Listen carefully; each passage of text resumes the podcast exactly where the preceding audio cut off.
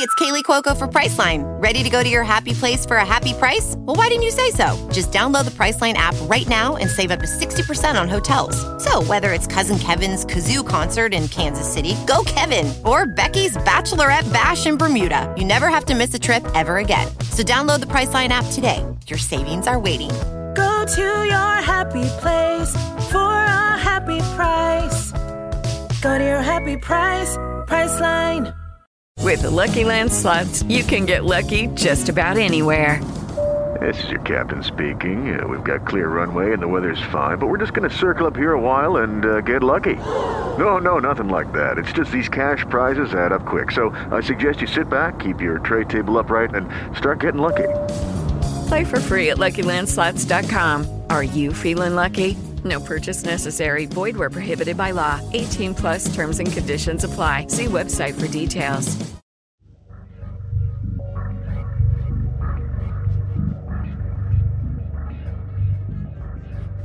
Ore 22.30. Il rumore degli elicotteri anticipa i due uccelli di acciaio che spuntano dal buio. I velivoli atterrano. Issa e il suo fidato scendono rapidamente e salgono sulla scaletta del Boeing. Ma qualcosa non va. I due infatti scendono immediatamente. Si sono accorti che è una trappola e iniziano a gridare ai compagni ancora a bordo degli elicotteri. Il mirino del tiratore numero 3 è addosso a Issa. Il cecchino manca a Issa, ferisce il suo braccio destro alla gamba. È l'inizio della fine. Scoppia un furioso scontro a fuoco. Legati dentro gli elicotteri, gli atleti piangono disperati. Per 30 lunghissimi minuti, poliziotti e terroristi si sparano addosso. Poi alle 23, improvvisamente, cala il silenzio. Fuori dall'aeroporto, i media ricevono le commoventi notizie. Gli atleti sequestrati stanno bene. L'operazione ha avuto successo. Monaco esplode di gioia. I giornalisti si affrettano a telefonare alle redazioni e in pochi minuti i giornali del mondo annunciano il salvataggio della squadra israeliana. Ma un minuto dopo la mezzanotte, mentre la stampa è ancora presente intorno all'aeroporto, quattro mezzi blindati entrano a tutta velocità dentro la zona recintata, seguiti da alcuni furgoni della polizia. È un attimo e lo scontro a fuoco ricomincia. I giornalisti, i curiosi, si accalcano nuovamente contro le barriere. Non è chiaro cosa stia succedendo, ma sulla pista di atterraggio si combatte ancora. Improvvisamente. Un boato illumina la notte con il furore di un'alba assordante. Un'esplosione. E poi cala di nuovo il silenzio.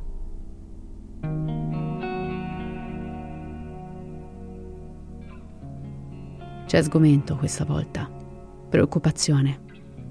All'interno dell'aeroporto si è compiuta una strage.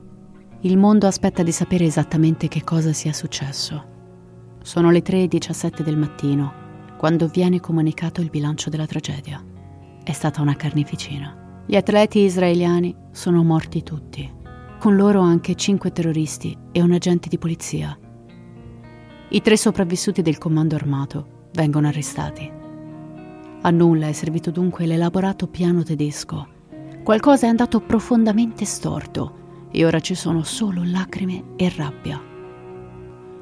La speranza diventa dolore un grido muto e lancinante, che vuole una spiegazione, vuole sapere perché è successo. La Germania ha gestito male la situazione, non l'ha gestita bene. Tecnologicamente erano preparati, ma non hanno saputo sfruttare la situazione perché se volevano facevano un blitz, non davano più da mangiare, non davano più niente, bloccavano tutto, ma non potevi fare quello che hai fatto. Il mondo è sconvolto. Si chiede di fermare le Olimpiadi per rispetto verso gli atleti caduti, ma è proprio per loro che si sceglie di andare avanti. Per quale motivo dovevano sospendere le Olimpiadi? Per lutto? Allora che avrebbe vinto il terrorismo. Capito? Invece io ti dimostro che quello che hai fatto non ha valore perché non sei nessuno. Io continuo la mia vita, la mia storia regolarmente e le Olimpiadi non le fermerò perché tu sei magari un eh, terrorista che vuoi, vorresti distruggere e dimostrare che al mondo che sei più forte di noi. No, non, questo non fatto hanno fatto bene a continuare la gara. La cerimonia commemorativa si tiene all'interno dello stadio principale. I paesi partecipano in silenzio per rendere omaggio ai caduti. Le bandiere a mezz'asta, fatte esclusione di quelle dell'Unione Sovietica e dei rimanenti stati arabi, sventolano tristi. Partire da casa, come potevo essere anche io, parto dall'Italia per andare a fare le Olimpiadi, per partecipare alla più grande manifestazione del mondo e tornare a casa in una bara, non è ammissibile proprio. Guarda, mi sto, mi sto, mi sto emozionando adesso però, eh. L'evento che doveva segnare la ripresa della Germania e una nuova unità dei popoli si è trasformato in un bagno di sangue che macchierà per sempre le pagine di storia. Ci si abbraccia, ci si commuove e poi i giochi riprendono, ma senza la squadra israeliana. Undici giovani atleti innocenti sono morti e Israele non ce la fa. I partecipanti sopravvissuti preferiscono tornare dalle loro famiglie ed elaborare in privato la perdita. Fatto la gara alle Olimpiadi, sì, ho fatto il quinto posto, ho fatto la medaglia di bronzo della distensione, ma mi ha un po' spento questa euforia di questa grande gioia che è stata perché, come ripeto, mi sono immedesimato in questi ragazzi che sono andati lì a gareggiare e che anch'io potevo trovarmi nella stessa situazione e non poter tornare più a casa. Ore dopo, il capo della polizia si presenta ai microfoni e dichiara di non aver nessuna responsabilità nella morte degli atleti israeliani. Ma le famiglie, i giornalisti presenti all'aeroporto sanno che non è così. Qualcosa di profondamente sbagliato è successo e qualcuno sta nascondendo qualcosa. Nel frattempo la risposta del governo israeliano alla strage non si lascia attendere. Il 9 settembre la vendetta si abbatte su un villaggio palestinese attaccato da un comando israeliano. Le vittime sono quasi tutte bambini. Una seconda incursione in Libano causa 11 morti e 10 dispersi. In Siria altre 20 vittime. Una risposta costruita sulla morte di altri innocenti, che come sempre ci ricorda l'incapacità di noi esseri umani di imparare dagli errori, seminando panico e spargendo il sangue di coloro che non hanno chiesto di essere coinvolti, che non hanno avuto voce né scelta alcuna negli eventi che hanno scatenato tanto rancore. Per vent'anni si fa pressione sulle autorità tedesche per avere il rapporto ufficiale sul massacro di Monaco, ma dalla Germania arrivano solo negazione e mancanza di collaborazione. Per le autorità tedesche, quello delle Olimpiadi è un capitolo nero da dimenticare. È andata come è andata. Non se ne deve parlare più. Ma per le famiglie la battaglia non finisce. Non si cancella una vita con un colpo di spugna. La memoria graffia e spinge per avere verità. Nei primi anni 90, una fonte anonima fornisce i verbali delle indagini governative l'intero rapporto di 3.800 fascicoli sostenuti inesistenti da parte della Germania. Ora tutto è sotto la luce del sole ed è una storia di vergogna per tutto il corpo tedesco. Si analizzano pagine e pagine di scritti e dai caratteri inchiostati di nero escono i segreti di un evento gestito con superficialità e di un'operazione di salvataggio male organizzata.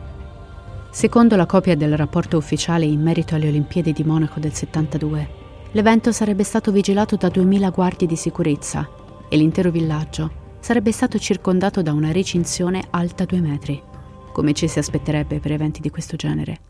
Ma se è stato veramente così, come hanno fatto i terroristi a entrare con tanta facilità? È l'organizzatore olimpico Tröger a rivelare che, anche se su carta la sicurezza risultava impressionante, la realtà era molto diversa. La Germania aveva bisogno di riabilitare il proprio nome, la propria immagine.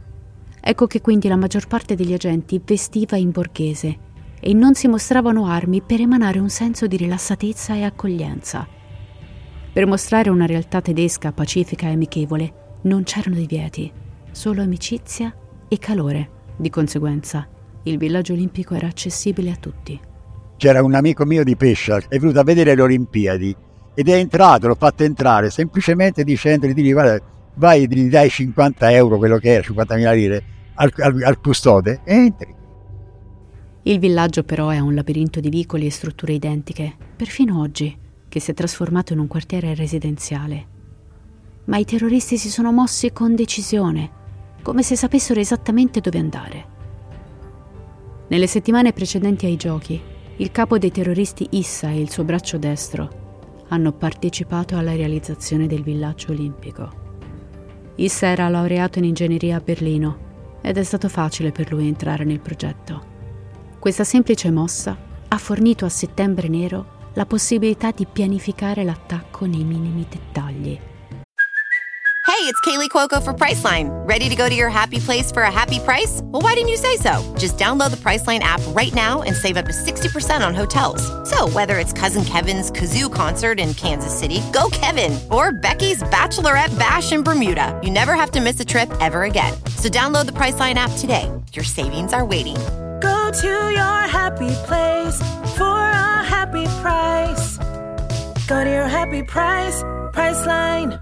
Hey guys, it is Ryan. I'm not sure if you know this about me, but I'm a bit of a fun fanatic when I can. I like to work, but I like fun too. It's a thing. And now the truth is out there. I can tell you about my favorite place to have fun Chumba Casino. They have hundreds of social casino style games to choose from, with new games released each week. You can play for free anytime, anywhere and each day brings a new chance to collect daily bonuses. So join me in the fun. Sign up now at ChumbaCasino.com. No purchase necessary. VGW. Void were prohibited by law. See terms and conditions. 18 plus. Step into the world of power, loyalty, and luck. I'm gonna make him an offer he can't refuse. With family, cannolis, and spins mean everything. Now, you wanna get mixed up in the family business. Introducing The Godfather at ChumbaCasino.com. Test your luck in the shadowy world of the Godfather slot. Someday, I will call upon you to do a service for me. Play the Godfather, now at ChumbaCasino.com. Welcome to the family. VGW Group, no purchase necessary. Void where prohibited by law. See terms and conditions 18 plus. L'assalto è avvenuto poco prima dell'alba. La risposta della Germania è stata formare immediatamente un'unità di crisi. Ma chi erano quelle persone che si sono effettivamente sedute a un tavolo e hanno preso le decisioni più importanti che hanno condotto alla tragedia? Bruno Merck, il ministro degli interni della Baviera, il ministro federale degli interni e Manfred Schroeber, il capo della polizia di Monaco. Un tavolo più politico che strategico dunque. E quando la politica allunga la gamba è sempre per un interesse personale, che va a discapito dell'interezza delle operazioni e che spesso tralascia dei dettagli importanti. Se osserviamo le numerose foto e riprese disponibili su internet effettuate quell'orribile 5 settembre del 72, notiamo come i sequestratori prestassero molta attenzione a coprire il proprio volto. Lo stesso Issa si presenta con occhiali da sole, cappello e volto coperto di lucido da scarpe. Il capo stesso di questa operazione dunque non vuole far conoscere la sua vera identità. Questa non era un'azione finalizzata al sacrificio. L'intenzione era quella di sopravvivere insieme agli ostaggi. Si trova anche un altro fattore importante. I terroristi usavano dei Kalashnikov. I Fedain sono solitamente addestrati a tenere sempre inserita la sicura delle proprie armi e a distanza di tiro. Questo particolare è vitale. Solitamente la sicura si toglie facilmente con il dito con cui si spara, ma nel Kalashnikov è necessario togliere il dito dal grilletto per rimuovere la sicura. In caso di blitz, la polizia avrebbe quindi avuto qualche secondo di vantaggio, così come i tiratori scelti, e i secondi in questa storia avrebbero potuto realmente fare la differenza. Un altro errore di incredibile importanza, però, è in realtà sotto gli occhi di tutti. Perché Schreber non ha sgombrato l'intera area da giornalisti e curiosi? Solitamente la prima cosa da fare in presenza di ostaggi si potrebbe dire che è una mossa da manuale, anche perché un'arma con la rapidità di fuoco come il Kalashnikov avrebbe potuto massacrare una folla in pochi istanti. Durante quel maledetto pomeriggio a Monaco, Issa si lascia convincere e fa entrare due funzionari olimpici per verificare le condizioni degli ostaggi. Ed è qui che avviene il fatto più grave. I funzionari riferiscono di aver visto cinque terroristi, ma hanno sbagliato. I terroristi sono otto. La trappola preparata all'aeroporto è studiata su un'informazione errata e a portarla avanti non è un'unità militare esperta, ma semplici poliziotti ordinari. Nel 1972 la Germania non possedeva un'unità antiterrorismo.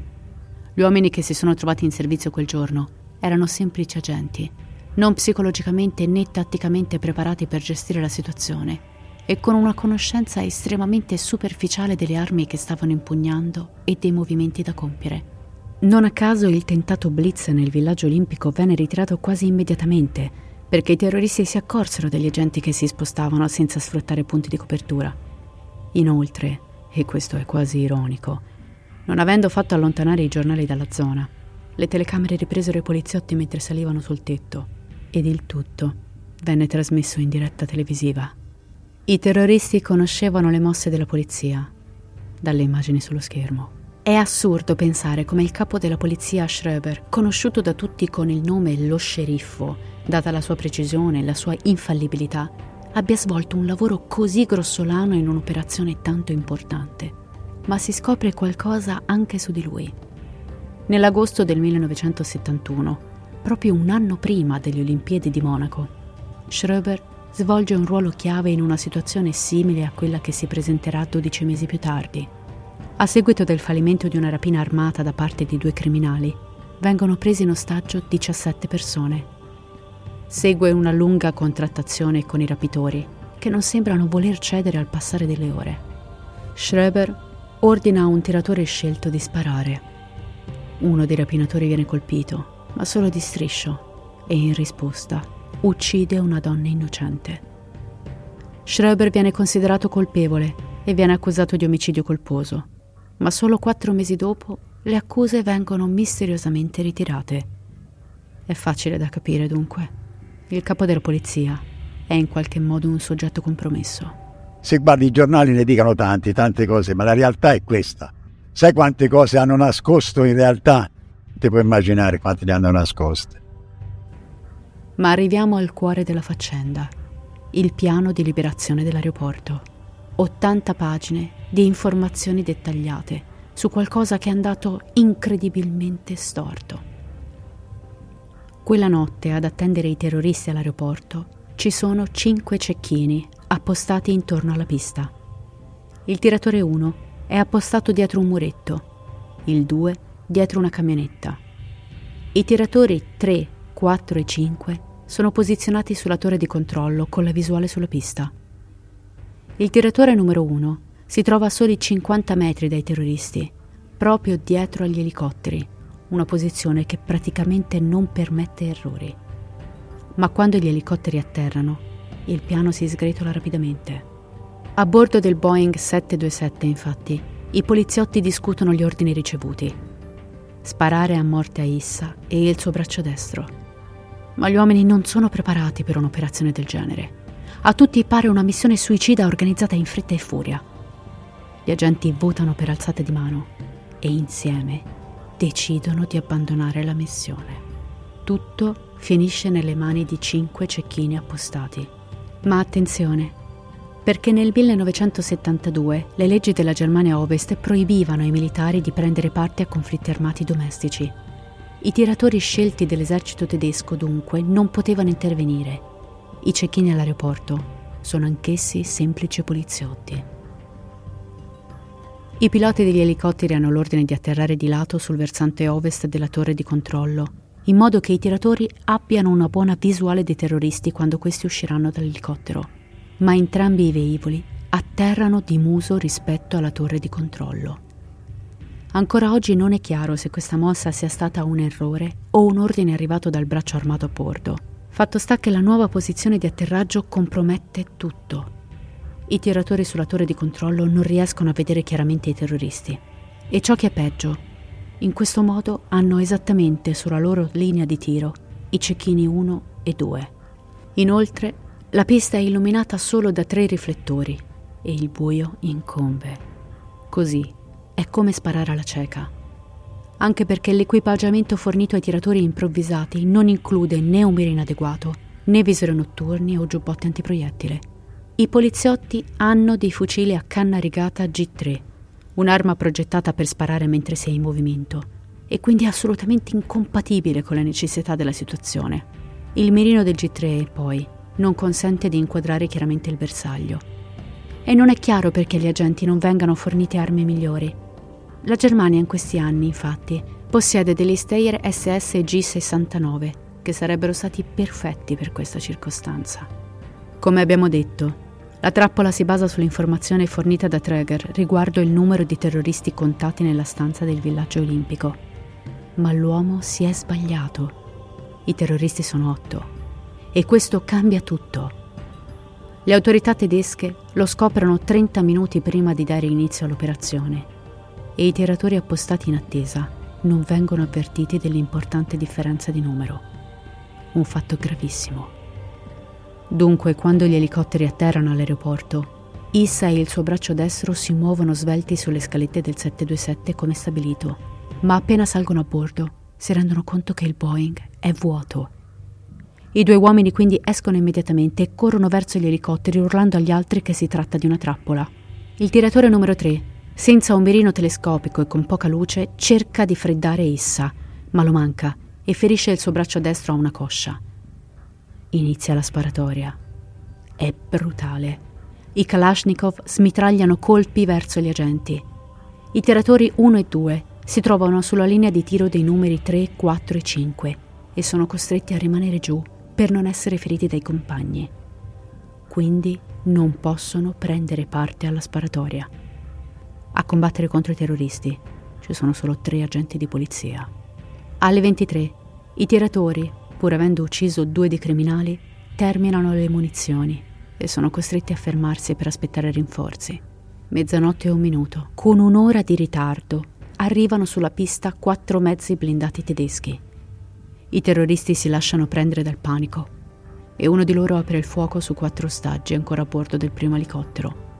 Un altro uccide gli altri cinque a bordo del secondo e poi lancia una bomba a mano. A mezzanotte e trenta l'inferno finisce. I nove atleti israeliani sono tutti morti. Schreber se ne tira fuori e pensare che due mesi prima uno dei suoi uomini lo aveva avvertito che i terroristi avrebbero potuto prendere di mira i giochi olimpici. A farlo fu George Sieber, psicologo forense per la polizia di Monaco, ma fu ignorato in più di un'occasione.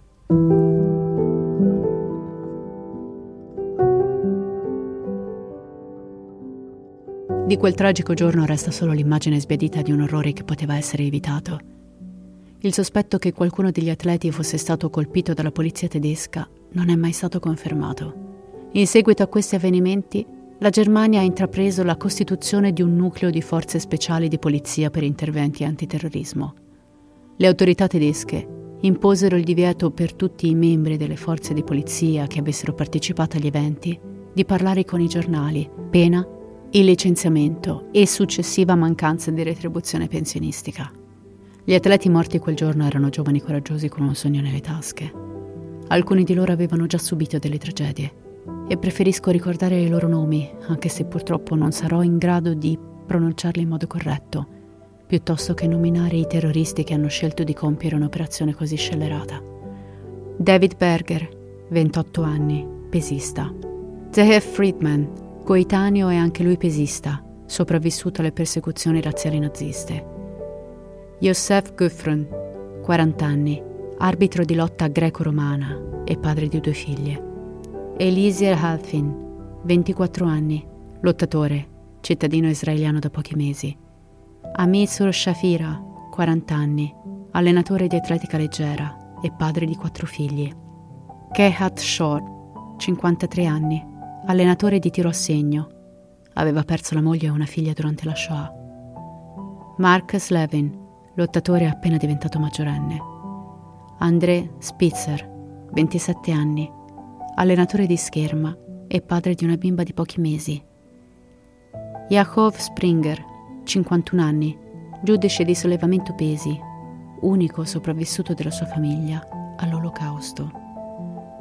Mosè Weiberg, 33 anni, allenatore di lotta greco-romana, e Yosef Romano, 31 anni, pesista nato in Libia, marito e padre di tre figli.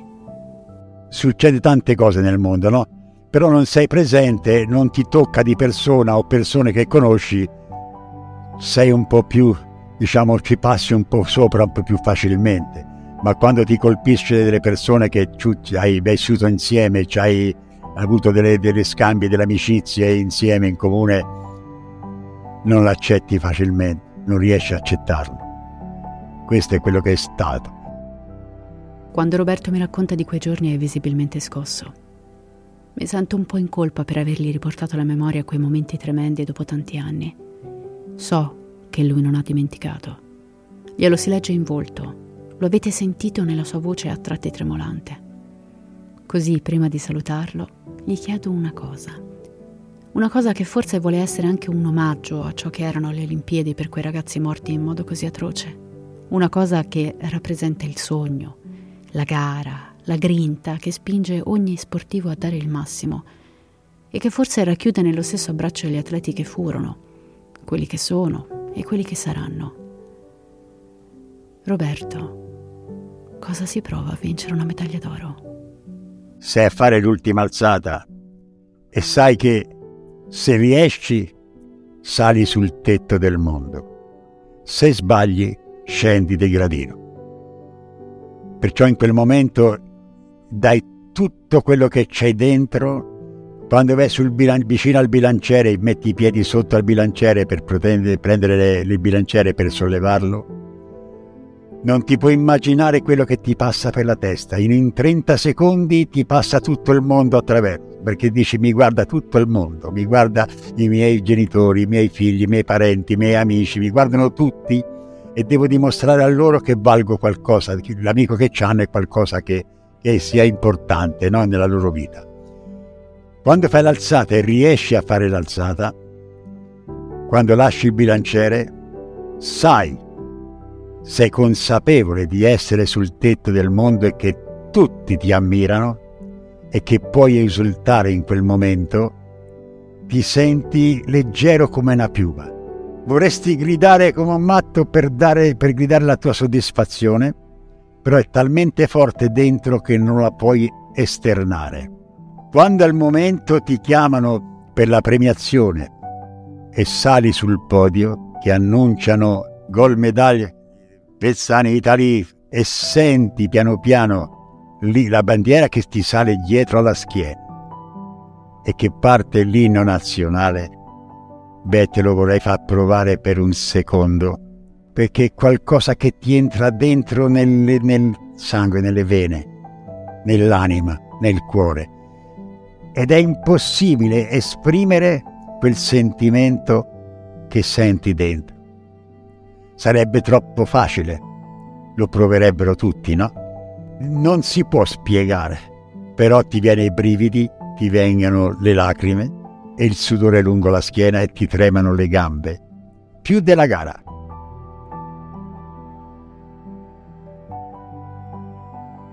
Con questa ultima emozione ringrazio Roberto. Mi ha promesso che presto ci incontreremo e ci abbracceremo. Questa intervista ci ha emozionati entrambi. Ci siamo commossi, abbiamo condiviso le nostre vite ed io aspetto con gioia quel momento. Io spero che questo episodio vi sia piaciuto e che non vi abbia lasciato solo l'amaro in bocca, ma che vi abbia trasmesso anche l'amore e la passione che lo sport, qualunque esso sia, regala a chi lo sceglie come percorso di vita e spero sia servito anche per farvi conoscere uno sportivo che è anche una persona stupenda. Io vi ringrazio per la compagnia e vi aspetto al prossimo episodio. Come sempre, restate spaventati.